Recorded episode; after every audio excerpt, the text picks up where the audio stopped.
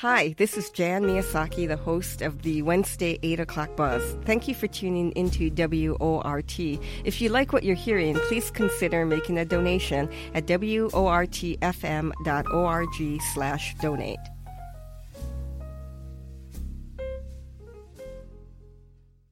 And it's 10 minutes after 8. And joining me is Katie Beilfuss. She is the Outreach Programs Director at the Wisconsin Wetlands Association. They are dedicated to the protection, restoration, and enjoyment of wetlands and associated ecosystems through science based programs, education, and advocacy.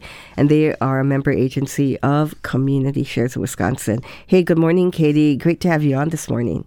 Nice to hear your voice, Jan. Thanks for having me. Yes, how are you? So, um, is it? So I, I was happy to talk about wetlands in January. Um, right? Um, it's so cold out there. Um, so let, let, let's just define um, what wet, wetlands are. We'll start there and then maybe talk about wetlands in the wintertime. But um, what yeah. are wetlands? Yeah, sure. Well, wetlands are those places on the landscape between the places that are always wet, like lakes or streams or rivers, and the places that are always dry, like upland forests or prairies or whatnot. You know, natural communities exist on a continuum. Uh, so there's some wetlands that have a lot of water, and other wetlands that only have water for part of the year. And that's part of what makes them so interesting and exciting, right? They're they're different. Every time you go, you're going to have a little bit of a different experience because the conditions are going to be different. And the variability is also what um, is a sort of indicator of the services that they provide to us because they are the places on the landscape that are there to help us manage water because water doesn't come in equal amounts all year round, right? There's some parts of the year that are rainier or snowier than others and the wetlands on the landscape are those areas that help us manage that sort of sudden influx of water or the sudden sort of loss of water when you have a, a, a drought. So, really, really important for managing water on our landscape. Also, very important for wildlife habitat. Something like 75% of Wisconsin's wildlife species depend on wetlands for at least part of their life cycle. So, they're very critical resources on our landscape. And say more then about what what Wisconsin Wetlands Association does and the importance then of wetlands conservation. Thanks. Yeah. So we we of course work on wildlife habitat, and that has been um, the issue that's been the driver of wetland protection um, and discussions over the years. But a lot of our work is is focusing more these days on um, the important services in the water management arena that wetlands provide, helping communities manage floodwaters, helping communities um, address water quality challenges. So we work um, across the board with uh, with local communities who are struggling with some of those issues to help them find the wetland piece of the solution. Wetlands um, can't solve all of these problems by themselves, but they many of these problems can't be solved without talking about and figuring out how wetlands need to be part of the solution. So we're a really it's a really important um, part of the conversation. We also work with private landowners who own wetlands and are curious about how they can best care for them. So we help provide them with resources and tools to and connect them with folks that can provide them with technical expertise to answer those questions and provide the support that they need. So are you know I guess what amount, what percentage of wetlands are are privately held?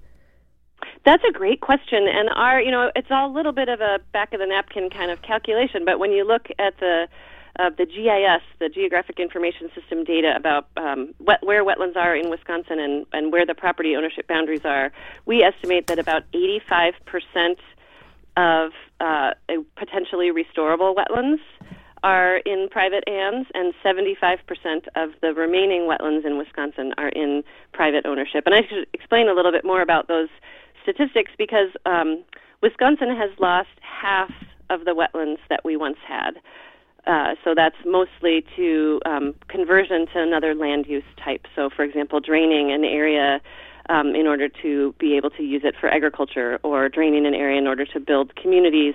I live on a filled wetland. I confess it's not something I love to to to know, but um, you know, here in Madison, uh, I live along Lake Mendota or near Lake Mendota, and in my area was a probably a marsh that connected Lake Mendota and Lake Monona at one time, but was filled in order to you know create our community, our city. So that's where we lost some of these wetlands historically, and the good news is that some of our neighbors have lost more like 90% of their wetlands, and so relatively speaking, we're doing okay. But 50% is a lot to lose, right? If you lose half of your wetlands, you've lost half of those services. You're going to see an impact from that. Um, so, but the private land ownership piece is really important because 75% of what we have left is in private ownership. And I think many of us think, oh, we've got Horicon Marsh, we've got you know all these big state wildlife areas and state parks, and they're super important, and they're only a small fragment of what is out there. Uh, and a lot of, of this, these wetlands are on private land. And are folks aware of that? It isn't like it's on your deed or anything, right? No, there are there are some um, uh, there are some rules that real estate agents are supposed to follow in terms of disclosure, right? To make sure that somebody knows that the property that they're they're purchasing or considering purchasing does have wetlands on it, and then that will challenge. You know, it, it will limit to a certain degree, a small degree, what they might be able to do with their property. Um, I find that a lot of wetland owners are buying those properties because of the wetlands, because they want the scenic beauty and the um, the wildlife habitat and visitation that comes from that. Um, but of course, sometimes folks buy a piece of land anticipating being able to do one thing or another to it, and might find out that they can't because there's a wetland there, and there are both federal and state regulations that protect wetlands. They are not as strong as they used to be, those regulations, both at the statewide level and uh, federally, but they are there nonetheless. Hey, let's yeah tell us more about about the rules. So if it's known then there's some laws that that needs to be disclosed to people who are buying the land for whatever reason they might want to know about it. What other protections are there? Um, and you know you you say that not as much as before why is that yeah, so the Clean Water Act federally used to be um, the the piece of legislation, the regulation that provided the blanket protection for um, wetlands across our nation and in Wisconsin as well. Um, and that is that you know our our legislators saw fit to that they saw the relationship between water quality and uh, um, other you know, like wetlands that are adjacent to water quality for providing some of those services in in the Clean Water Act and decided to protect those wetlands. But over the years, court cases have whittled away at the protections that um, the federal government is allowed to uh, exert on across the land. So there was a court case in the early 2000s um, that whittled away something. It was called the SWANCC decision. Um, actually, took place. The the court case happened in in Illinois, outside of Chicago, the area that was uh, being adjudicated.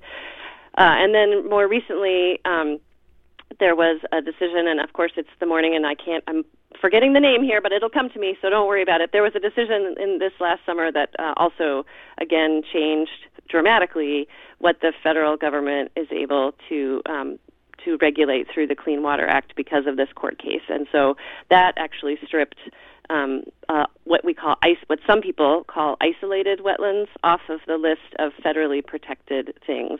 So there are some parts of the country where wetlands basically don't have protections in, in anymore. Uh, of course, Wisconsin happily. Um, our legislators saw fit in the late, in the early 2000s, when the, the SWANCC decision came through, to um, put together state level protections to cover the gap when those protections were changed federally. So we were the first state in the nation to step back up and say, no, it's really important to protect these areas, even though the, the Clean Water Act can no longer do it. Um, our state has also whittled away at those because regulations do impede what people can do, and that runs into conflict, right? Folks don't want to have um, uh, somebody be able to say you can't do that to your land. So those fed, those protections have been whittled away at the Wisconsin level too. They are still stronger here in Wisconsin than they are in many parts of the nation, but unfortunately not as strong as they once were. I will say, having spent that much time talking about regulation, that our our organization is really working hard. We support regulation, and we will defend it, but we are working really hard to help folks see that we all should want to protect wetlands. It shouldn't be something that somebody has to make us do, but that they, by protecting them, we actually get benefits from them, that they're important. So we're working on voluntary solutions um, also to make to, to, to promote that without it being something that the government's telling you that you should have to do. So, so let's just say say more then about the role wetlands play, and then let's just talk about what lives in wetlands and why we love them so much. Um, but uh, you know, why are they so important? What do they do um, uh, in terms? What's their role? Sure. Well, a lot of folks might have heard the phrase wetlands are the sponges on the landscape, right? They are those areas that are help, there to help absorb and store water, and often there are also areas where water that's at the surface can percolate down into the ground, into our groundwater, and places where groundwater can um, come out of the of the ground and be part of the surface through a spring or a seep. So um, that is a, certainly an important function. But the other thing that they do that folks don't often think about, and I, I didn't think about for years and have really been learning more about it recently, they significantly slow down and dissipate the energy and the speed of flows during floods. And this it reduces erosion and the loss of sediment and debris. And those kinds of sediments and debris in fast moving water can really intensify damages at road stream crossings and other places downstream in the river. So by being there, the, you know, there's there's kinds of wetlands that, that develop along rivers and streams, and by allowing the water to spread out in those areas, we slow that down, that, that gush of water. I mean, you've probably had the experience, Jan, when you've got water coming out of your garden hose and you put your finger on it, it gets a lot stronger, right? The water coming through the hose comes out and you can spray your kid or your friend or your neighbor, right? And uh, so when you have water moving fast through these areas, it's a little, it functions a little bit like that, right? It functions like a fire hose if you're pushing water through a very small space. So providing wetlands provide space on the landscape where the water can spread out and slow down, and that's some of the, that's one of the really important um, benefits that they provide to us. The so wetlands right now in this really cold weather. What's happening in wetlands right now? Well, a lot of them are frozen, and I was joking with somebody on the phone yesterday who said, "Oh, it's my favorite time to go to wetlands. There's you can walk on the water, and there's no mosquitoes, and so that's all fair, and uh, and I, and that's true. Although there are some wetlands that, because of the groundwater interaction, um, they don't freeze as solid because they've got water percolating up from the groundwater that is, you know, 40, 50 degrees. That's going to keep that area from freezing because of that in, introduction of the of the warmer water, relatively speaking. So it's a it is a time of quiet in wetlands, um, but there's still a lot going on, and there's often a lot going on underwater. There's a lot of folks who say, "What happens to the poor little frogs and the mm-hmm. turtles that are, that are in there?" But they all are remarkable at their ability to slow down their metabolism. You know, different species have different techniques, but basically slowing down metabolism and just hanging out under the water in the frozen mud. Some frogs can um, free, like they have some sort of antifreeze in their system that enables them to survive in an environment where they are basically frozen over the course of the year. Um, I mean, over the winter, that is. So uh, it's a it's a time of quiet right now, but folks, it, things will come to come to be more exciting in the spring when things start to melt. And you know the uh, ephemeral ponds are one thing that are really particularly exciting early in the springtime because that's where the water melts first, right? The uh, the there's water that pools up on the landscape when the ground is frozen, and there's er- early uh, excitement happening on the amphibian front in there. People know the spring peepers and all those good things calling in the spring. You know, um, I want to direct people to the Wetland Coffee Break program series. They're so they're they're perfect warmers for the winter time, um, and you have the um, archived programs, um, and you've got programs coming up. So if you could talk about the old programs and um, what's coming up, and then also the conference and February second Wetlands Day. So let's just do some events. Yeah, sure. Well, thanks for bringing up the Wetland Coffee Break. This is a free webinar series that we started back in 2020 when we were all stuck at home, and it's been so fun and so well attended that we've just kept it up. Um, and we that happens about every other Friday morning um, on Zoom, and we have cov- we've covered topics from amphibians to wetland soil types to wet, wet restoration techniques and invasive species management. We cover the full gamut. All of them are recorded and, as you said, posted to our website. Um, and if so, if you visit wisconsinwetlands.org, the top uh, of that website will have a link to our Wetland Coffee Break page and that's where you'll find both upcoming um, coffee breaks and a and link to a, an archive of all of our past programs. So we've got three years of these webinars um, that you're welcome to come and, and visit and watch. They last about 45 minutes, so it's meant to be something brief. Um, the presentations are about 20 minutes, and then a, a, a Q&A session with our audience members. So that's one thing. We also have a wetland science conference that's coming up February 20th to 22nd. It'll be up in Green Bay this year. Um, and that's two and a half days of presentations, workshops, roundtable conversations, and other activities, um, and great networking with other wetland professionals and wetland enthusiasts. Um, so those are that's happening there. You mentioned uh, World Wetlands Day. That is February 2nd, which seems like a crazy time to be celebrating wetlands, at least here in Wisconsin when everything is frozen. But it is an important day internationally because it was the day that the Ramsar Convention on Wetlands was originally ratified uh, back on February 2nd, uh, 1971, I think it was. Uh, and that's a global treaty where folks uh, come together and talk about the importance of wetlands and exchange information and promote the value of wetlands for both wildlife and people. Katie, it's just great hearing you talk about wetlands and what lives in wetlands, even if um, they're a little bit dormant this time of the year. Hey, what's coming up on the coffee break series? Because this looks oh. interesting oh. to me, and I just um, I think folks would just like to hear about it. Yeah, so we have um, a talk on February 2nd uh, coming up with uh, Rory Pulaski from the Wisconsin DNR, who's going to be talking about the Massasauga rattlesnake. Who knew that we have a rattlesnake in Wisconsin that's dependent on wetlands?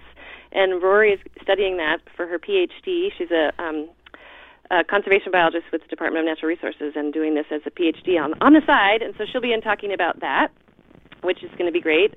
Um, and then we have a little break while we run the conference because that takes a lot of effort on our staff's part. And so then we'll come back in March with a two part series on dragonflies and damselflies in Wisconsin. That is so fun. I just wanted to hear you talk about it. The um, it's every other. Well, no, that one's March first, Friday, March first. Um, someone from the Wisconsin Dragonfly Society. Yeah, I think yeah. that's amazing. Yeah. Uh, so, so, we put those programs out. You know, we, we, we are. I'm always booking those, and so um, check back if. And we usually have at least three or four coming up that we you'll be able to sign up for, and we'll send you a reminder and all that good stuff. And then for uh, landowners, circling back, uh, who might want to know about how to conserve or preserve the wetlands on their property, uh, can you just how how can they get in touch with you? Sure. Well, if you uh, visit our website, wisconsinwetlands.org, we have a whole section of the wetland of that wet website for landowners. If you use the little drop-down "Learn," there's a for landowners section with a lot of great information and resources. We also have a little handbook primer for wetland landowners that helps walk through some of the basic questions and provide some information about um, some thinking that you can do as a landowner for setting goals and um, identifying what kind of land you wetland you have on your property, uh, and then where you can go for more information. So that little handbook is also available. I think it's like ten bucks, which is not much more than what it costs us to send you. Um, so check that out too, because that's a really nice uh, starting way. And certainly, if folks um, we are a member supported organization, so we invite um, folks to become members if they support this work, and uh, we really appreciate that and appreciate the support that folks provide uh, through Community Shares of Wisconsin as well. I'm speaking with Katie Beilfuss. She is the Outreach Programs Director at the Wisconsin Wetlands Association. Hey, Katie, if folks want more information, can you tell them your website and contact Ab- information? Absolutely. WisconsinWetlands.org is our website. We also uh, welcome your phone calls, 608 250 9971. And um, check out the Wetlands um, Coffee Break series. Um, Katie, you do a great job. She's the host. Thank you. It's yeah. a really fun program, and I get to learn a lot, which is my favorite part. Um, thank you, um, Katie Beilfuss um, from the Wisconsin Wetlands Association. Great to talk with you this morning. That went by fast. Thanks. Thanks very much. Thanks for having me on. I really appreciate it, Jen. Take care.